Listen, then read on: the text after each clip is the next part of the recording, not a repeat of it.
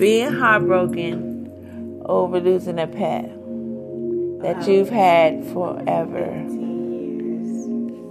Let's talk about Pepsi with the bestie. Hey, bestie, let's talk about Pepsi. What's going on? Ah, oh, so heartbroken. Yes, I've had my pet for my Pepsi, let's say, my little Yorkie poo for 14, almost 15 years straight from the womb from her mommy. And she has a tumor and only has months to live. And when I tell people, they're like, oh, it's just a dog. But people don't understand. This was like a child to me. So please help give me some comfort. My bestie's over here helping me too. So as you talk about her, talking about her dog and her emotions about her dog, her dog been around for like 1925. So never mind the fact that her dog been around for 1925 and it's 2022.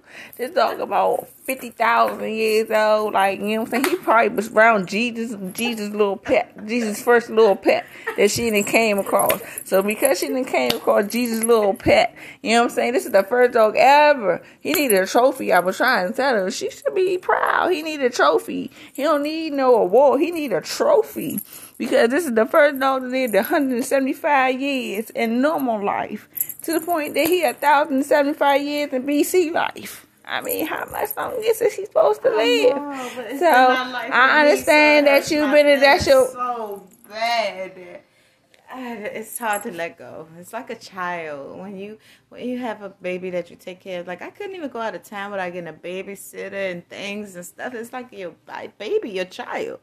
So it hurts me to my core to, after 15 years almost to have to let this go.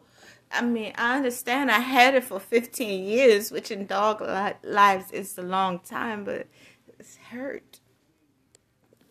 Conversation with the baby talk though, we gonna cut it there.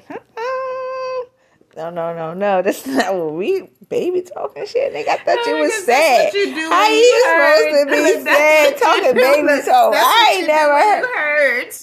Hey, that's not what. Okay, so anyway, we gonna talk about the fact that we gonna give her a little bit comfort. So we gonna change the situation around. we gonna tell her some real comfortness to get her on her feet. Mm-hmm that dog done a lot. That dog been around a lot, and that dog's been your best friend when no one else was there. He was there. That dog has held you down and helped you cry and helped you wipe your eyes. Yes. So therefore, we just gonna let him lay his close his eyes and peaceful, knowing that he had the bestest friend in his life to be by his side.